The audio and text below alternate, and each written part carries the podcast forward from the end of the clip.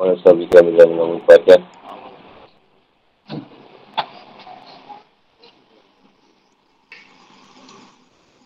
Bismillahirrahmanirrahim. Bismillahirrahmanirrahim. Bismillahirrahmanirrahim. Bismillahirrahmanirrahim. Bismillahirrahmanirrahim. Ini dah ada lain kan? Kan? Dah ada lain kan? Eh?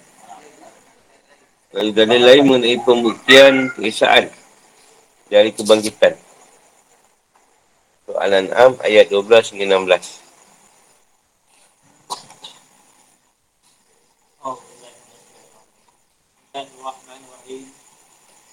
أما في السماوات والأرض لله كتب على نفسه الرحمة ليجمعنكم إلى يوم القيامة لا ريب فيه الذين خسروا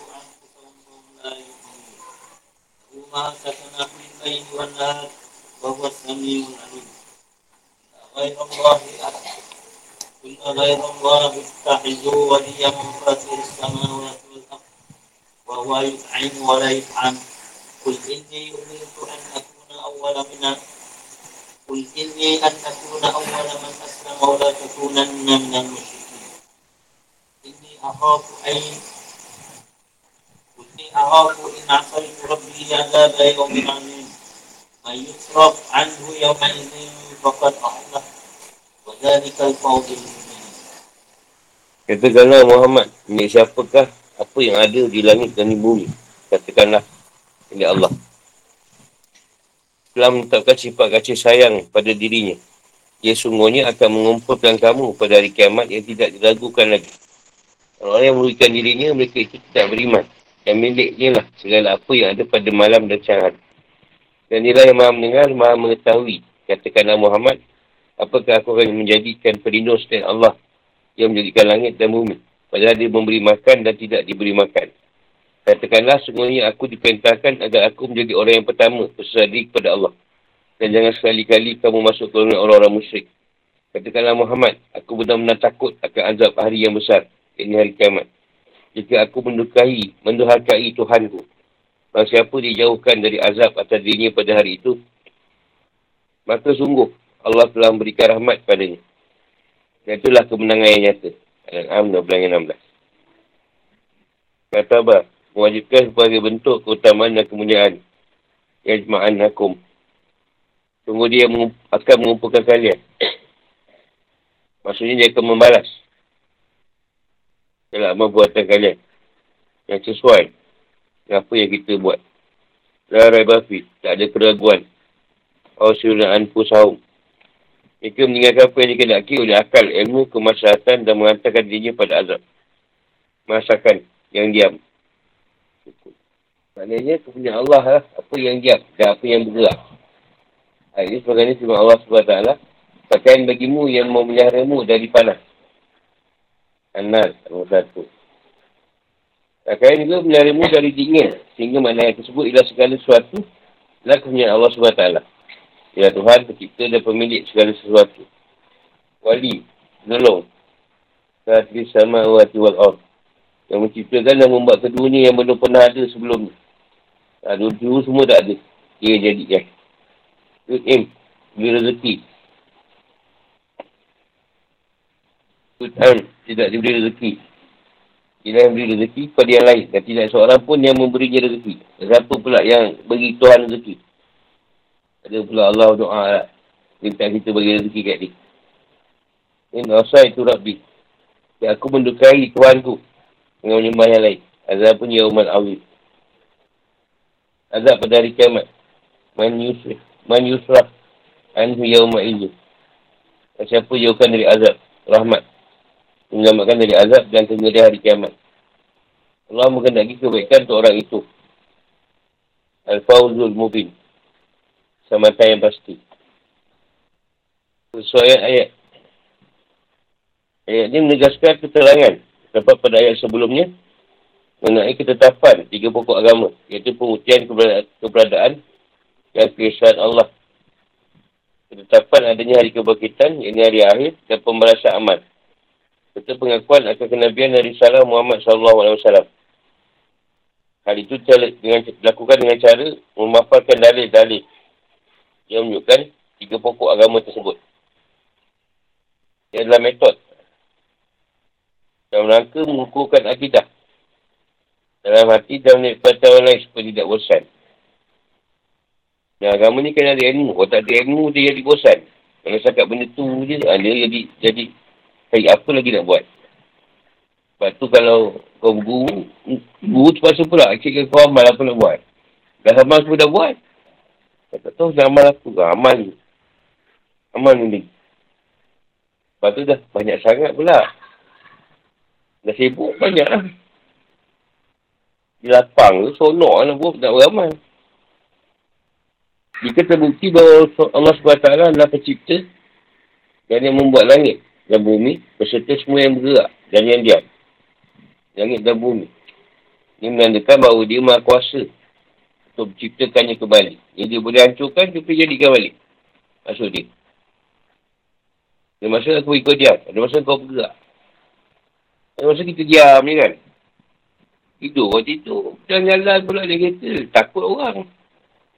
Tidur diam. Diam, mudur. Dia juga yang mengumpulkan dan membangkitkan. Membuktikan bahawa dia adalah Maharaja. Apa punya? Oh.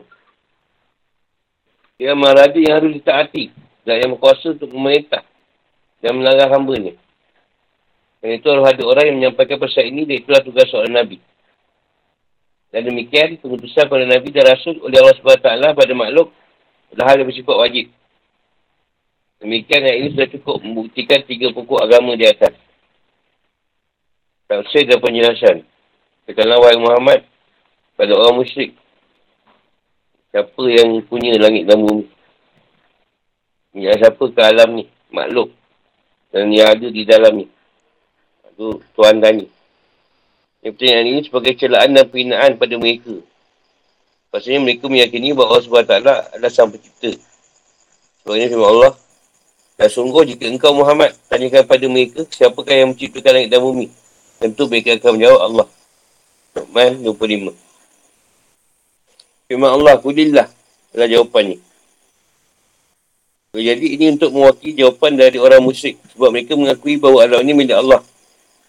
Atau boleh juga penegasan pada mereka agar mengakui bahawa semua adalah milik Allah SWT. Tiba-tiba tercahaya Nabi tu macam Aku tahu Allah jadikan tapi takkan Allah pilih kau? Ha, macam tu lah. Maka banyak lagi orang lain. Dia nak orang yang suka tuan bidik tu. Dan dari sebab sama cipta, zat yang kamu berasa senang berada di dalam ketaatan padanya. Ini adalah sifat kasih sayang. Allah SWT mewajibkan dirinya untuk merahmati makhluknya. Dan terwujud dari kasih sayangnya adalah pengumpulan makhluk pada hari kiamat. Untuk berikan pahala dan seksa. Ketika manusia mengetahui bahawa dia akan mendapatkan sesuatu di akhirat nanti, dia akan melakukan kebaikan dan menjauhi keburukan. Jadi ada di rangsangan yang semacam ini adalah cara untuk berdiri manusia dan sebagai bentuk kasih sayangnya terhadap para hamba. Kalau saja kita tak rasa takut pada azab hari kiamat, pasti dunia ini akan penuh kerosakan, kekacauan dan kejahatan. Ia akan mengalami kegaduhan dan kerosakan dalam sistem sosial. Dengan demikian adanya sebuah ancaman yang seperti ini jadi wujud dari rahmat Allah SWT. Dan saya Buhari dan Muslim tegaskan Rasulullah SAW bersabda diwetkan oleh Abu Hurairah. Semuanya ketika Allah menciptakan makhluk, ia menulis tulisan di atas aras. Sebenarnya rahmatku mengalahkan muka. Jika Allah bersedia menjadikan makhluk. Maksudnya dia dah bersiap sedia dengan rahmat dia. Dan rahmat tu mendahului ke- kemurkaan ni. Bila ada rahmat kat kita, kita buat Kadang kita buat salah tapi Tuhan ampunkanlah.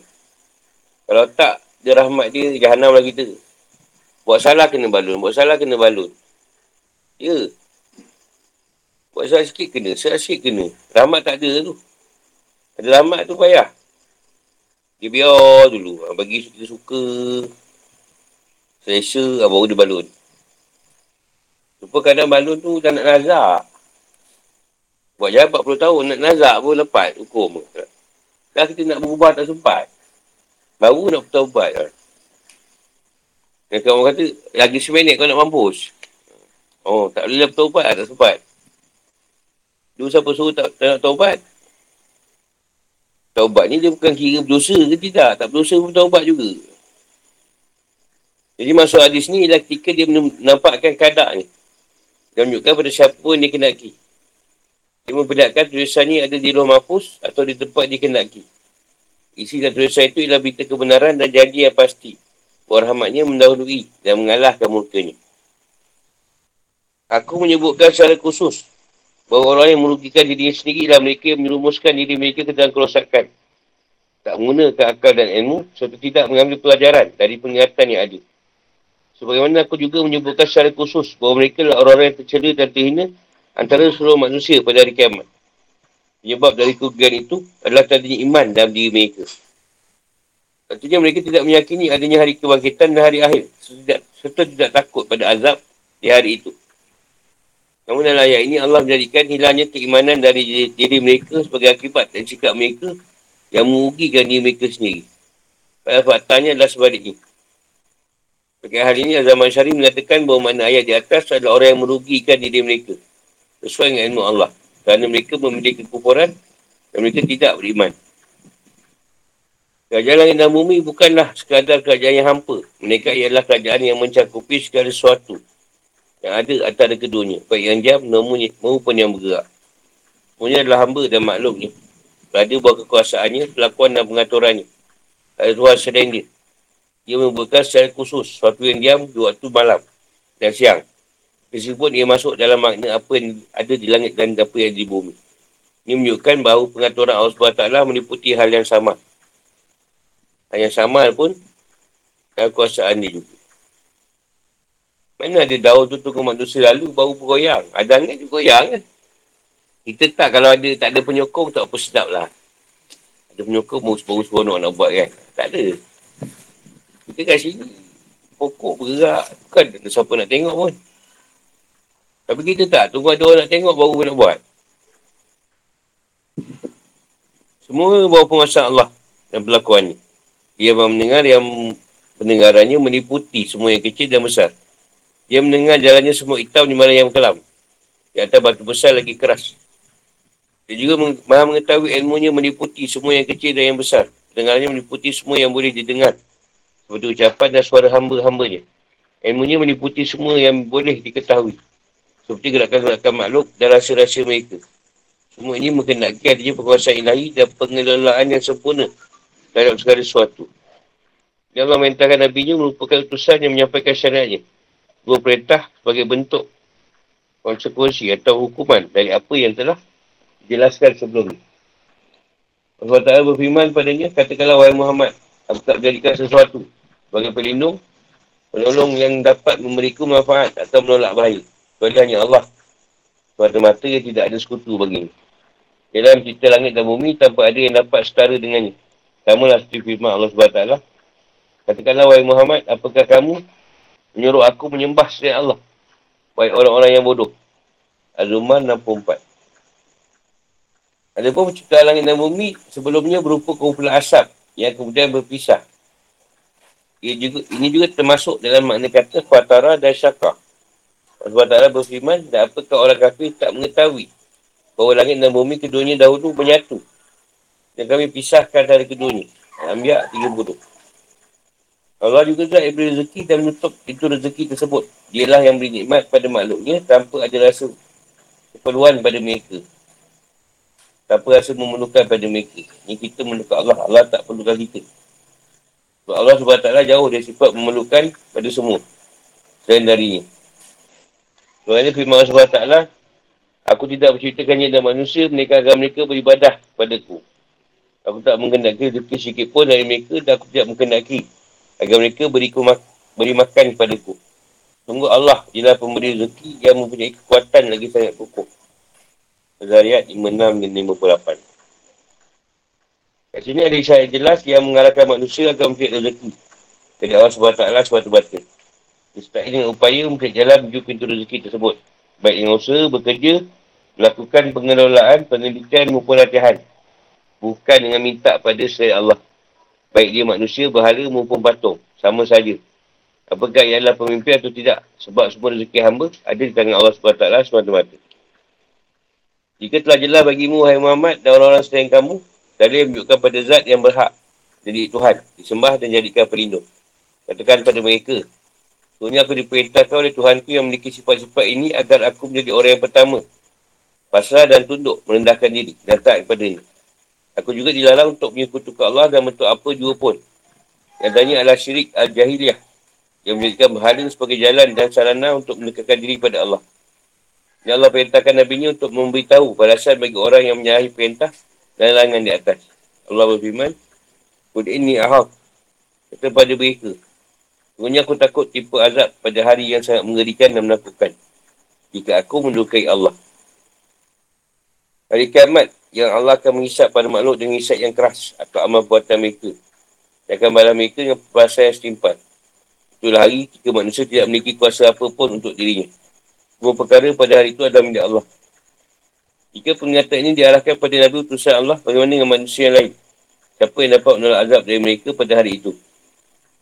Allah SWT telah menabati Nabi dan menyelamatkannya dan itu adalah kebutuhan yang besar dan tidak ada kebutuhan yang lebih mulia dari itu Tuhan ini firman Allah SWT Masa siapa dijauhkan dari neraka dan dimasukkan dalam syurga sungguh dia memperoleh kemenangan Al-Imran 85 yang dimaksud dengan kemenangan ialah diperolehnya keuntungan dan terindah dari kerugian Jika kehidupan atau hukum Ayat eh, ini nak, beri, nak mengukuhkan lagi pokok-pokok akidah yang mencakupi Tauhid. Ha, hari kebangkitan, balasan dan kenabian.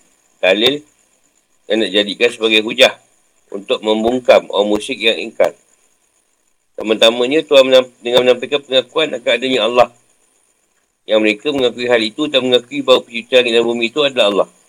Kalaupun mereka tidak mengakui hal itu, ada hujah yang akan membantah pengikaran mereka. Ia telah nyata bahawa yang ada langit dan di bumi adalah kepunyaan Allah SWT dan dia adalah pencipta semuanya. Baik berdasarkan pengakuan dari mereka maupun dengan adanya hujah pada mereka.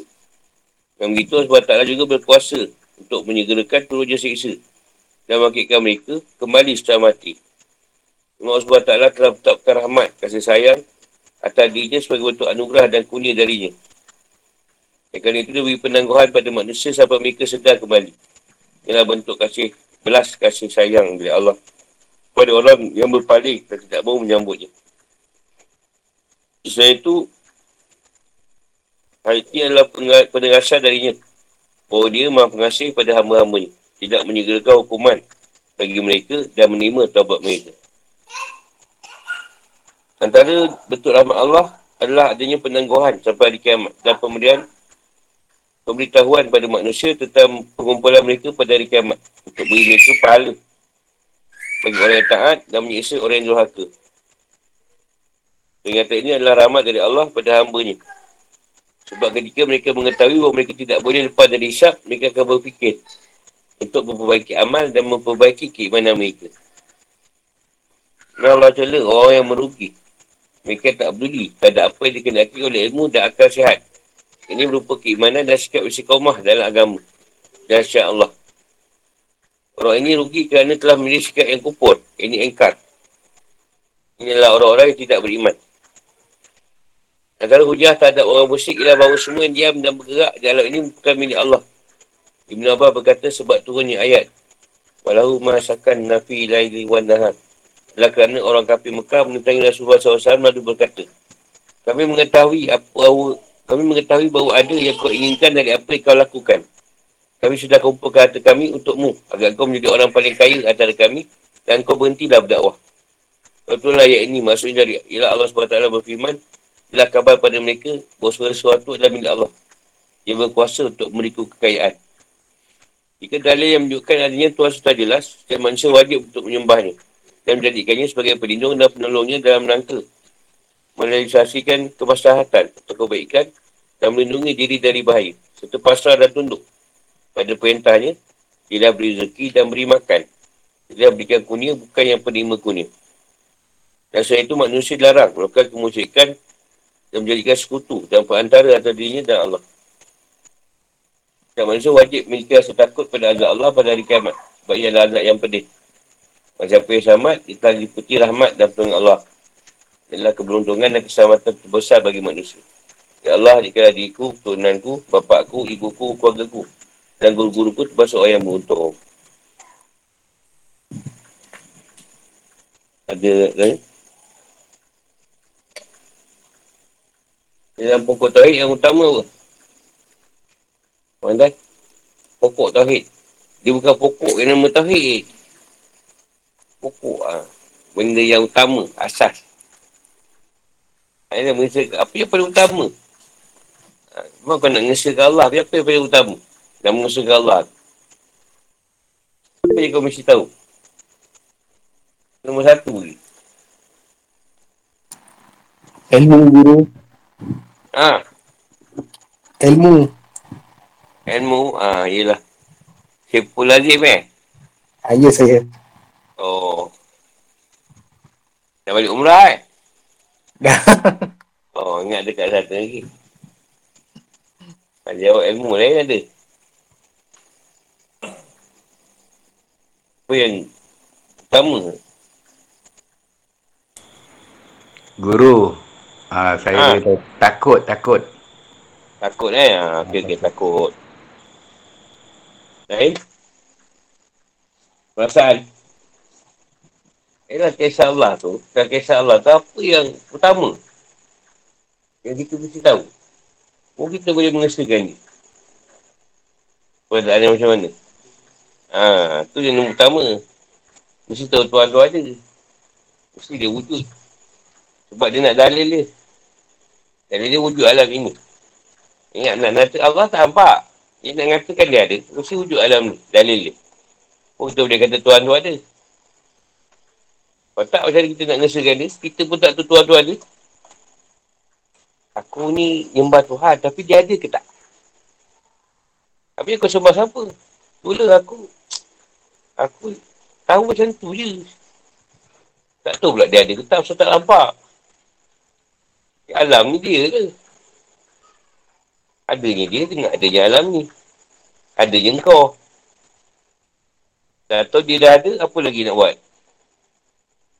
Apa kita nak Nak rasakan dia kat situ Dia eh, dah ada ni Tuhan ada betul Tuhan ada Alam ni ada Aku ada semua ada Tuhan ada lah Masa apa? Ha? Ha, yalah, nak menyembah dia tapi sebelum menyembah tu benda. Hanya Tuhan dah ada lah. Hmm? Okey, Baca ilmu tapi asalnya pegawai awal tu kita tak cari. Pegawai awal tu banyak pada mak ayah kita. Ha, mak ayah kita yang ni lah, yang kan lah. So puasa kita pun puasa. Dia supaya kita pun ikut je lah dia supaya apa pesen dia buat tu. Apa yang ni?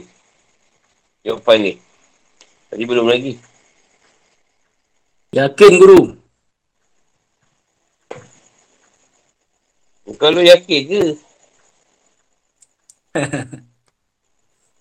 Lu yakin ke? Siapa tu? Jam jam. Ha? Jam. Jam upload eh? Tak. oh. Ada kita lu yakin lagi masa tu. Engkau masa baby, jam kau yang betul dia tetek tu. Kau tak kira tetek tu gelap ke terang ke pun kira yang ada susu. Dan dia putih, ha, itu lah mak kau. Tak kira dia siapa. Masa kecil lah.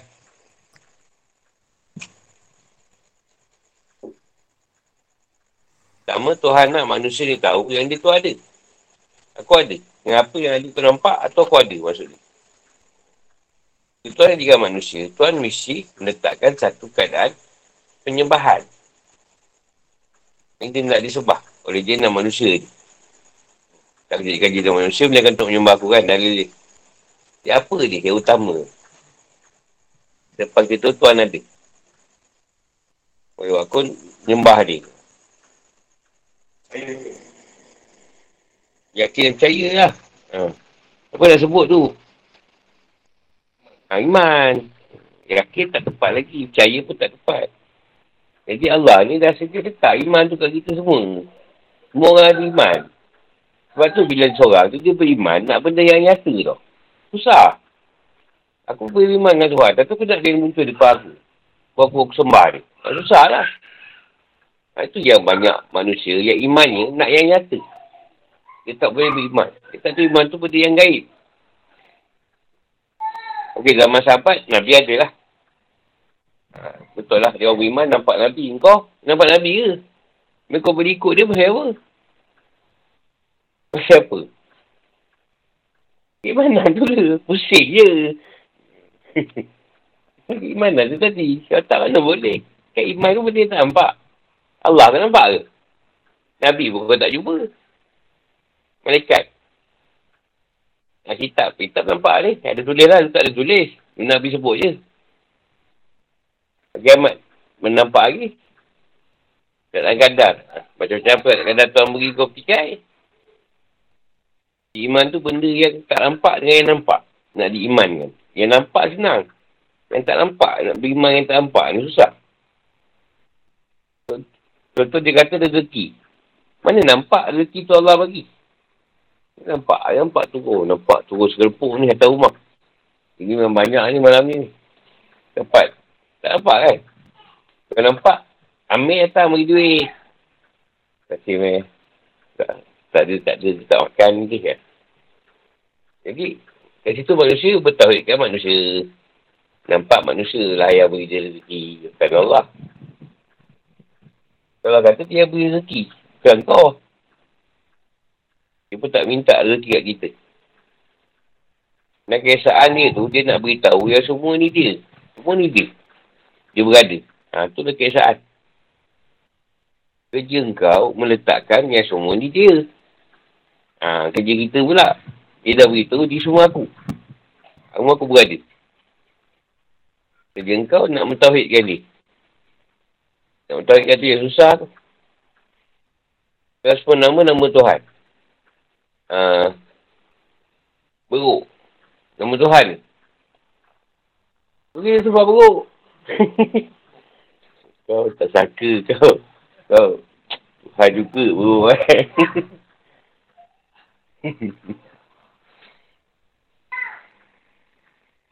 Dia ada orang kata nama tu memang kita still tahu. Ha. Bukan tu nama-nama yang manusia. Mereka. Nama Allah, bukan Allah yang beri ilham. Ada manusia kata macam tu. Tapi kita mesti takkan pun nama-nama dia babi, beruk, apa semua nama dia. Dan tak, itulah nama dia di alam apa, ah, ha, dalam perbuatan. Nama yang Allah letak adalah perbuatan. Bukan nama untuk disembah. Untuk disembah tu Allah. Tapi nama yang dia beri ilham untuk kita namakan. Dia ada keimanan, ah ha, tentunya lah. Orang sebut tu penyembahan. Mesti datang ni Islam. Cara nak sembah Allah. Macam ada cara lah. Macam ilmu dia lah. Kat semua Allah tu macam mana? Semayang apa semua puasa. Kat syahadah. Semayang puasa. Kau belajar syahadah macam mana? Sebut. Salat macam mana? Tiga bulan rukun. Ah, macam-macam lah dalam tu. Banyak cerita ni lah. Puasa, zakat. Haji tu bagi yang mampu lah. Kau oh, nyatakan Islam kau. Ini sebab semua manusia beriman. Di mana tu Tuhan dah letak. Pada akal dia. Pada nafsu. Jadi dia nak benda nyata. Yang satu tu dia buatlah bala. Susahlah tuan nak nampak kita wujudlah satu Tuhan. Senang kita sembah. Nanti ha, wujudkanlah bala tu. Ke apa tu. Nampak matahari sembah matahari. Nampak api sembah api. Majusi. Dia nak Tuhan tu nampak apa mata dia. Tak boleh sembah. Tak nampak lah tak. Eh, kiamat tadi, hari kebangkitan sebab nak, nak manusia takut. Takut dengan azab kubur, ada cerita seksa, kesaan, Masuk neraka, siksa tu sangat dahsyat, jadi manusia takut. Dan adanya syurga, manusia pun daripada takut tu, seronok juga tu, masuk syurga. Takut neraka. Sebagai satu ketakutan bagi kita. Kau tak tak takut. Misal Allah kata, alah kau tak semayang pun tak apa. Tak ada siksa apa-apa. Tak, ada apa ni, semua untuk ilmu tak ada, semua tak ada ni. Dia mengaruk ni. Dia sekarang ni lah. Dia kan gaduh gaduh. Siapa yang, yang kuat dia berkuasa. Tak semua ni ganas ni. Tak ada undang-undang. Tak kata tak kisah. Kau tak semayang pun tak apa. Tak puasa pun tak apa. Semua orang tengoklah nanti. di situ masuk mana. Ha, pergi kuasa Allah tu. Manusia tak lah dengan Tuhan.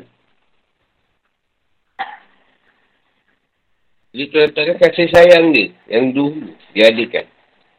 Dia wujudkan kasih sayang dia. Kerana makhluk kena ada kasih sayang. Dia dahulu daripada yang lain. Yang awal dijadikan zat, zat pengasih. Zat pengasih itu bukan pengasih. Maksudnya semua makhluk dia baik. Dan pengasih itu dia baik. Dia sangatlah baik. Semua dia bagi pada makhluk. Dia jaga makhluk, bagi rezeki apa semua. Itu ah, pengasih dia. Penyayang dia pada orang Islam. Ini siapa yang tak anda patut dengan dia, ah, itu ada penyayang dia pada orang tu. Sayang dia. Eh, kalau tak ada kasih saja. Kasih itu meliputi kasih dia tu. Semua orang. Ah, kalau orang kafe pun dia boleh reti. Ah, Cina tu tak dua tiga bulan niaga, dah pakai jangan ganas kan kita.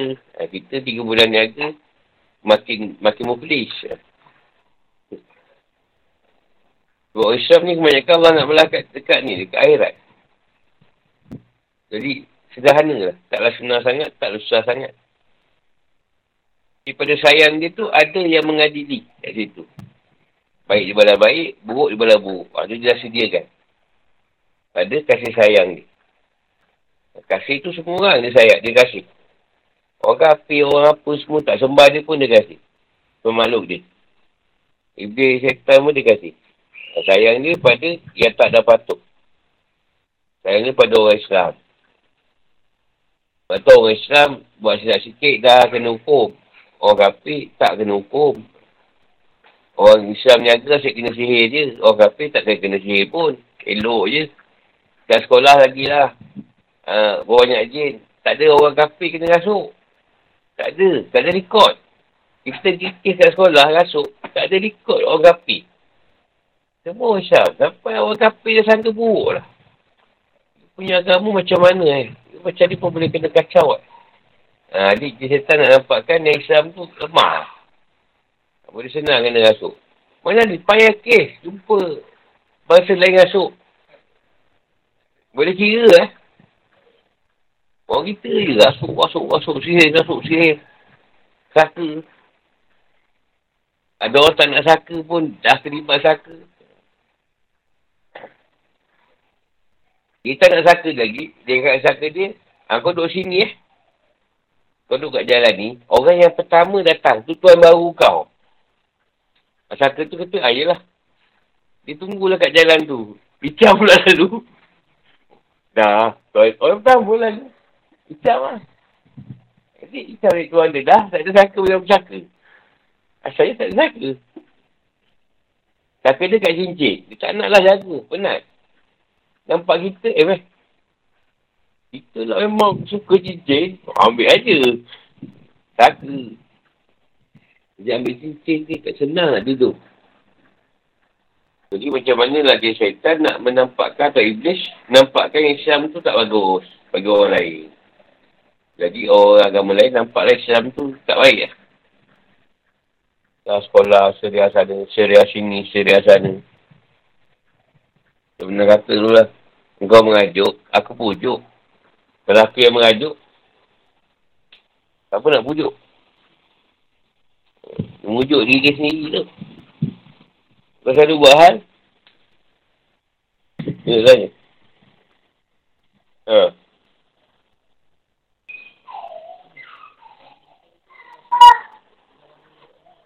Macam mana? Ha? Ha. Dia masuk je. Kau minta dengan manusia tadi. Sebenarnya kau minta dengan Tuhan. Tapi buat apa ada yang lain tadi?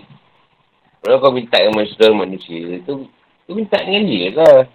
Manusia ni semua. Dia dia. Ha. Tapi aku tak minta tolong kau lah wedding ni.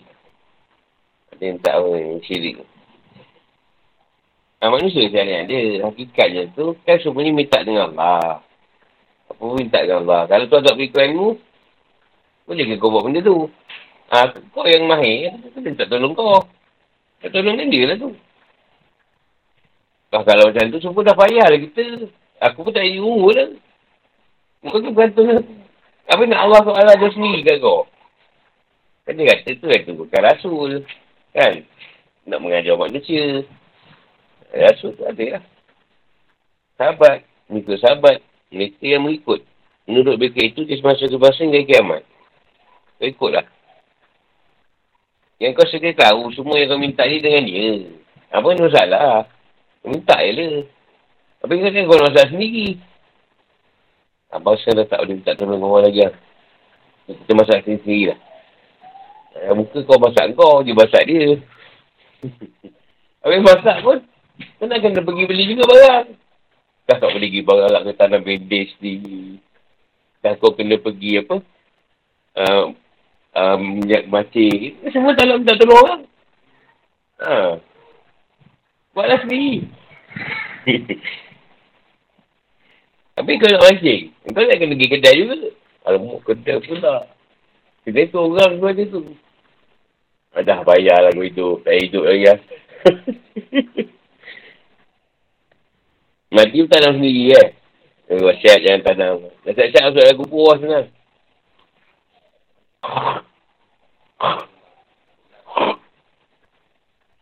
Ada lagi tanya. Saya ambil. Kuasa Allah dalam menyingkap bahaya. Dan kesaksiannya atas kebenaran Nabi sebatas tanda orang musyrik. Ini fahaman. Politism. Polite. Polite.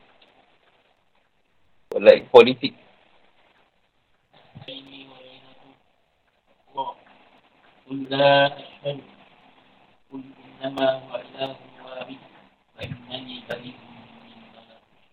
Dan jika Allah menipukan suatu bencana kepadamu, tak ada yang dapat menghilangkannya selain dia. Dan jika dia mendatangkan kebaikan kepadamu, maka dia maha kuasa atas segala sesuatu. Dan dia lah yang kuasa atas hamba-hamba dia. Dan dia lah maha bijaksana. Maha mengetahui. Katakanlah Muhammad, siapakah yang lebih kuat kesaksiannya? Katakanlah Allah jadi saksi antara aku dan kamu. Aku ini diwahyukan padaku agar dengan itu aku beri peringatan kepada mu dan kepada orang yang sampai ini aku quran kepada Dapatkah kamu benar-benar bersaksi bahawa ada Tuhan? Ada Tuhan lain bersama Allah. Katakanlah aku tidak dapat bersaksi. Katakanlah sungguhnya hanya dia lah Tuhan yang Maha aku lepas diri. Dari apa yang kamu persekutukan? Ya Allah. Al-An'am 17 lagi 19. Wa'i yang saska. Dia nak imu. Masahu su. Tertimpa azab. Dia akan tertimpa azab. Dua. Semua yang nampak buruk bagi manusia pada dirinya, badannya, kehormatannya, muka hartanya. Seperti penyakit dan kepakiran atau kesusahan. Biasanya hari ini dirinya adalah sesakit dan kesedihan. Al-Haid. Semua yang dapat beri manfaat baik saat ini maupun masa depan. Seperti akal, ilmu, keadilan, persamaan, kebebasan, kesihatan dan kekayaan. Asyar. kawan katanya, segala sesuatu yang tidak beri, memiliki manfaat sama sekali. Atau bahayanya lebih besar daripada manfaatnya. Al-Kahar. Yang maha kuasa dan maha mengalahkan yang tidak dikalahkan oleh apapun. Al-Hakim. Maha bijaksana dan penciptaan. Faktornya ayat 19. Ibn Sa'ad bin Jari meriwayatkan dari Ibn Abbas, dia berkata, Anham bin Zaid, Karun Beka Bahari bin Umar, mendatangi Rasulullah SAW dengan berkata, Wahai Muhammad, kami tak mengetahui ada Tuhan selain Allah. Dan beliau bersabda, tak ada Tuhan selain Allah, kerana itulah aku diutus dan untuk itu lah aku berdakwah. Dan Allah menukar ayat itu sesuai ucapan mereka. Kul ayu syai'in akbaru syahadat syahadat.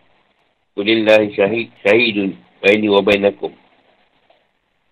Al-Kabir berkata pada pembesar Mekah, berkata, Pada Muhammad, kami tak melihat seorang pun yang benarkan salah yang kamu katakan.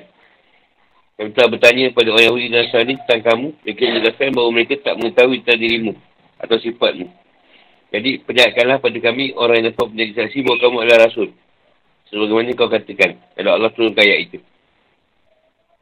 Asal Basri dan lainnya berkata, sebenarnya orang musyrik berkata pada Nabi Muhammad SAW, siapa yang dapat bersaksi bahawa kamu adalah Rasulullah. Tentulah ayat itu. Ayat ini. Sesuai ayat. ayat. Ayat sebelumnya, Allah mendaskan bahawa antara bentuk kasih sayangnya dan menanggungkan manusia untuk disah pada hari kiamat. Selamatkan mereka dari azab dan menganugerahkan kepada mereka kenikmatan di akhirat.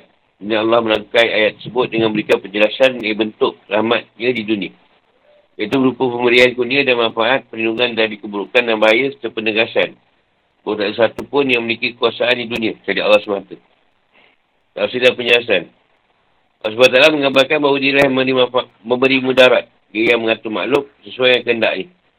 Tak ada yang boleh menghalangi. Tapannya tak ada yang boleh menolak kadak ni. Allah berfirman yang maknanya ialah bahawa jika ada mudarat atau penyakit, kefakiran, kesedihan, kehinaan dan sebagainya yang menipu mu, wahai manusia, tak ada yang sanggup malingkannya dari mu.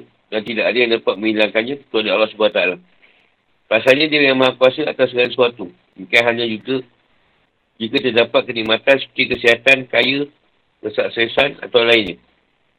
Ini juga lah daripada Allah. Kadila yang maha sempurna, kekuasaannya atas segala sesuatu. Dia juga maha perkasa, maha kuat milik, pemilik kejayaan, kekuasaan dan kesemungan.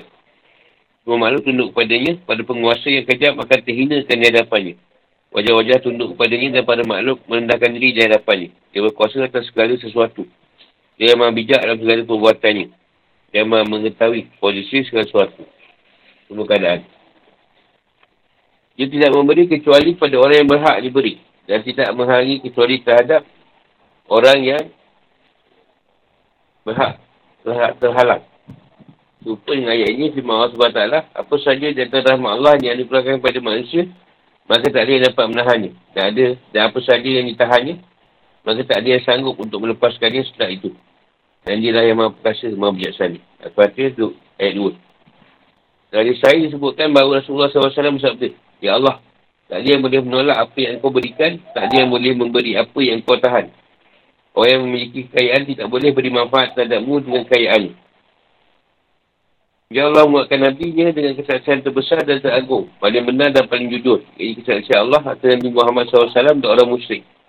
Kesaksian menunjukkan kebenaran Nabi Muhammad SAW dan menguat keadaan pada musuhnya.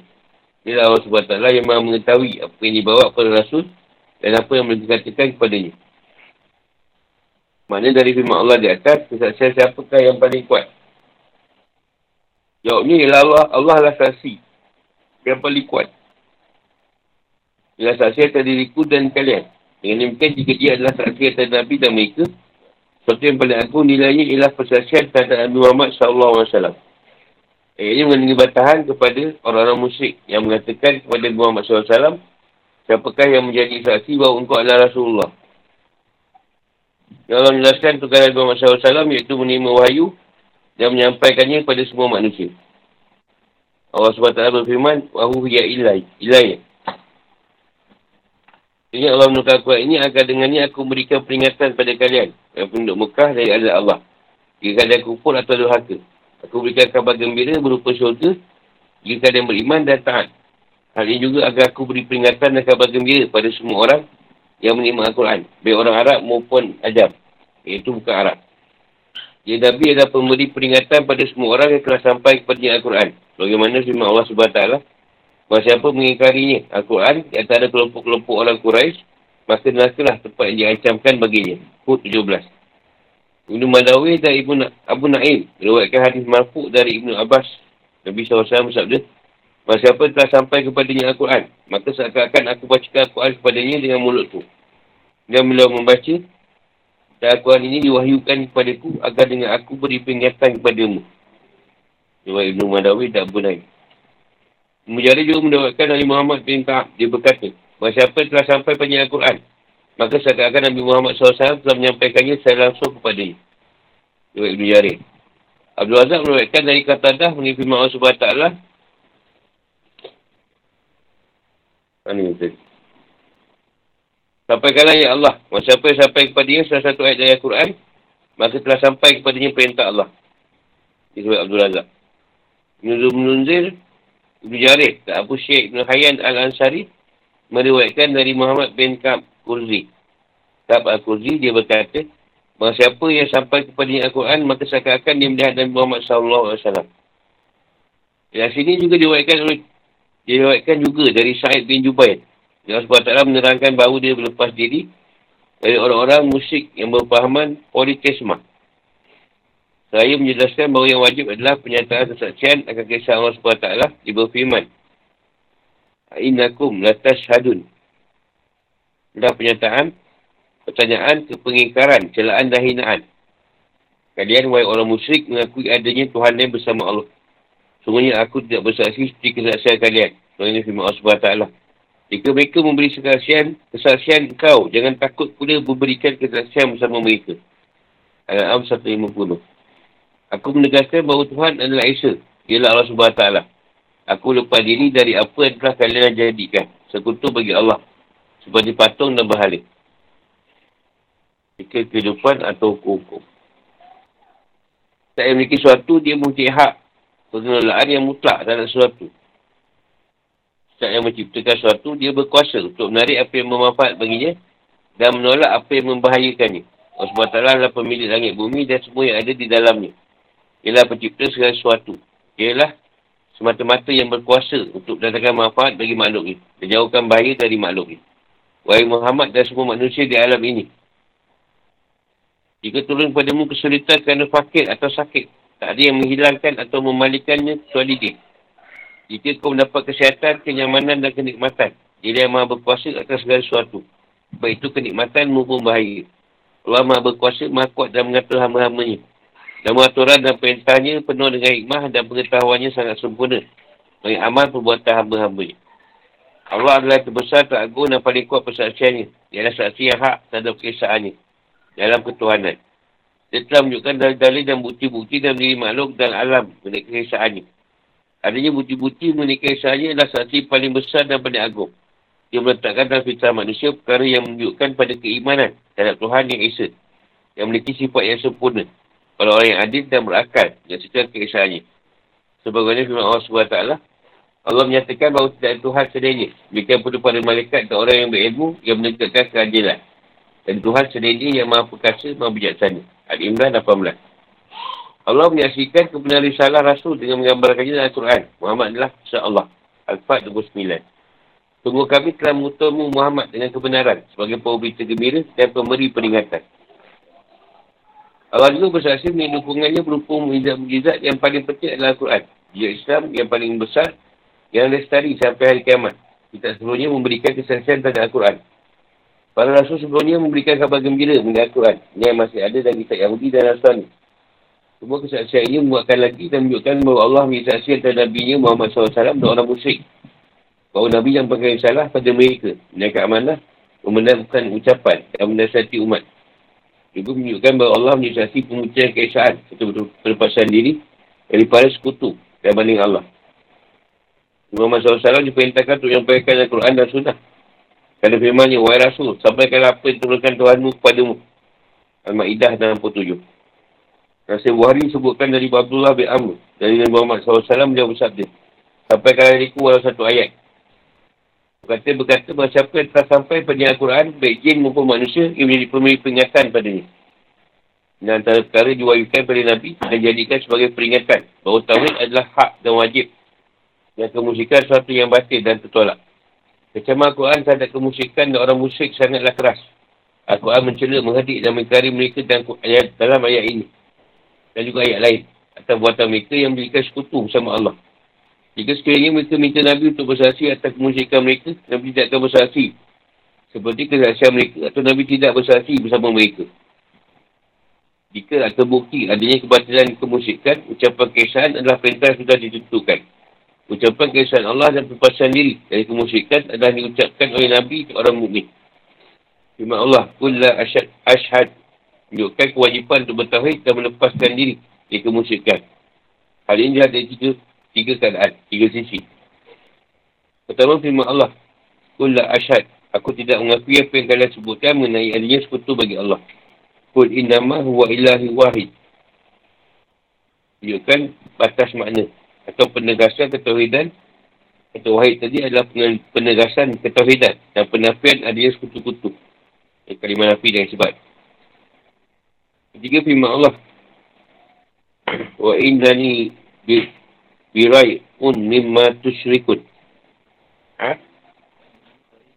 birai'un mimma tusyrikun di sini adalah kenyataan tegas mengenai pelepasan diri dari adanya sekutu bagi Allah yang pertamanya, Tuhan tak ada sekutu. Kedua tu tadi, Nafi dari sebab. Nafikan yang lain. Mesebabkan Allah. Lepaskan diri. Kalau orang kata, boleh ke aku sembah ni? Ah, tak boleh. Lepas diri. Yang apa yang orang sebut, saya daripada Allah, tolak. Jangan bersekongkol.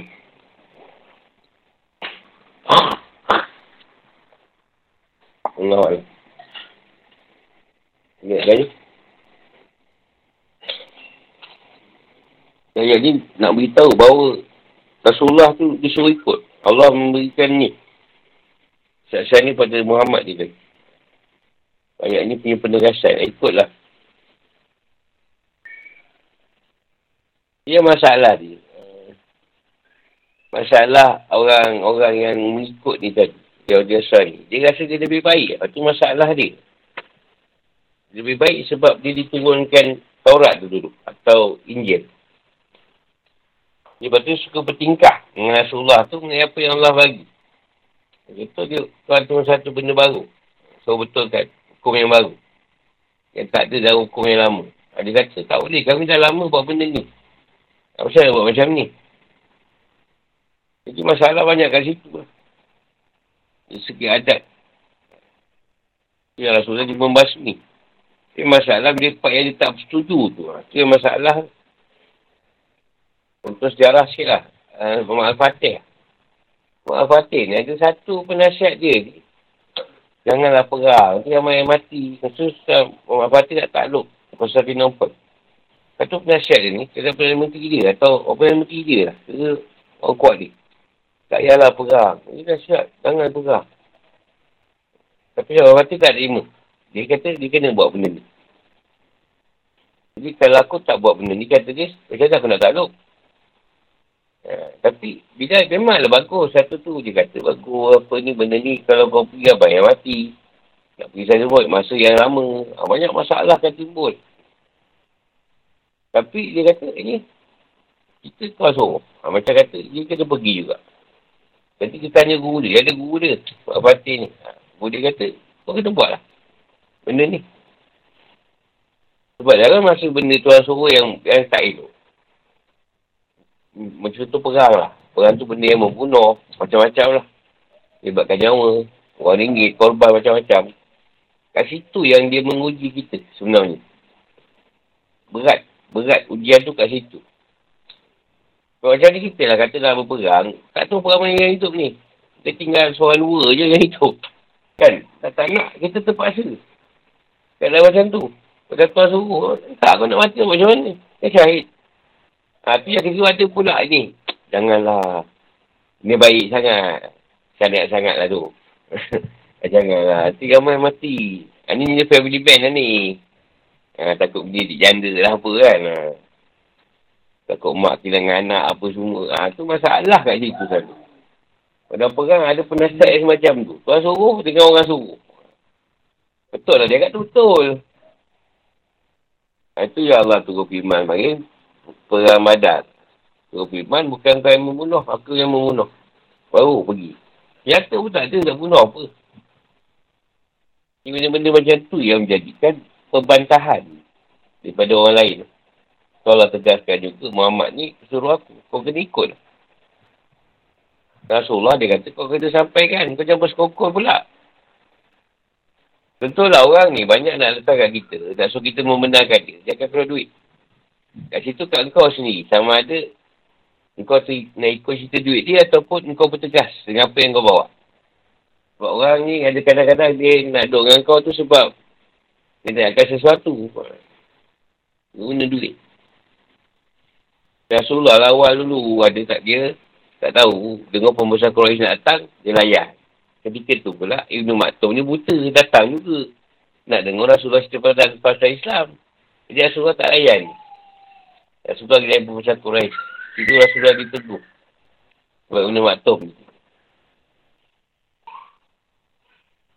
Dan kita, berbual awal buat agama, orang musuh datang, dia layan lah. Kalau ada orang lain, oh, malah layan. Eh, kau bukan ada bagi duit. Contoh lah, contoh. Jadi eh, benda ni, Quran bukan berkaitan dengan manusia je, berkaitan juga dengan jin. Sebab jin pun macam, macam orang juga. Sebab tu orang tanya, bulan puasa ni jin ada ke? Tak. Tak kira, jin ada. Sebab dia puasa juga. Orang yang Islam. Yang... Dan jin pun ada, golongan yang ayah juga. Jangan ingat dekat kita je. Dia pun sama juga. Ramai tak puasa. Sebab tu ada kes dalam bulan Ramadan, ada juga kes masuk. Ada kan, ada, ada kes ubat ni sebab ada jin. Tak boleh buat apa.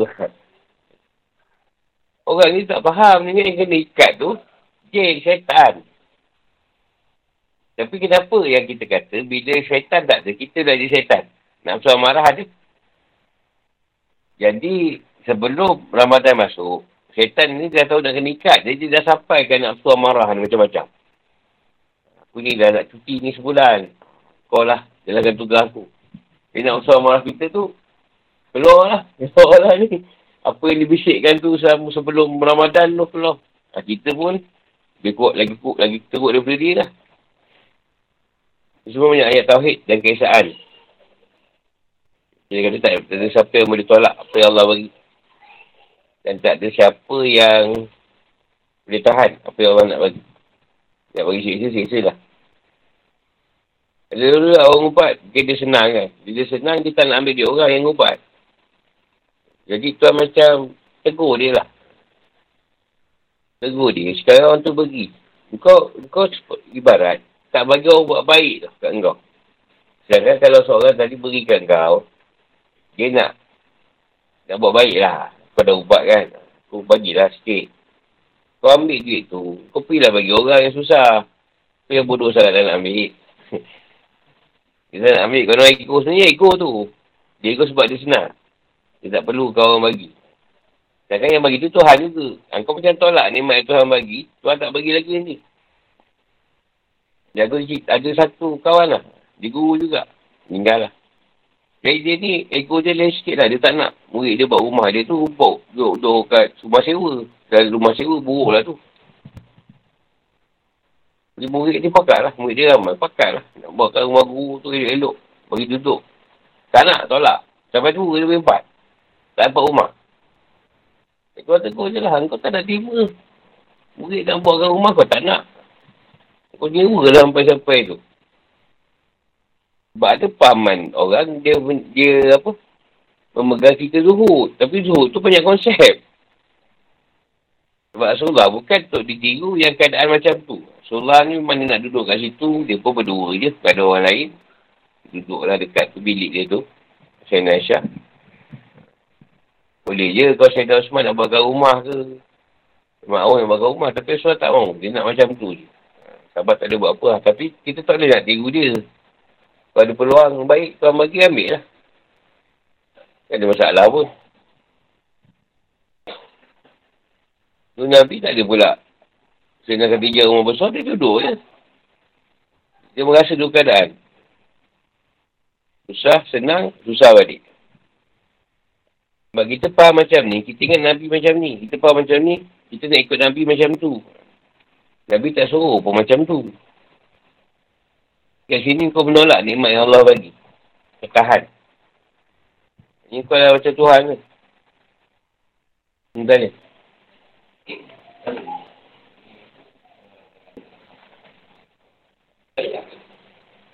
Ha, hidayah lah. Ha. Contohlah, kita cerita orang tu, hidayah dia tak kuat tau kat sini. Orang tu baca Quran. Tak kuat tau. Tapi dia pergi tempat yang turunnya Quran. Itu dia pergi Mekah, Madinah. Ni perangan tu dia lain sikit.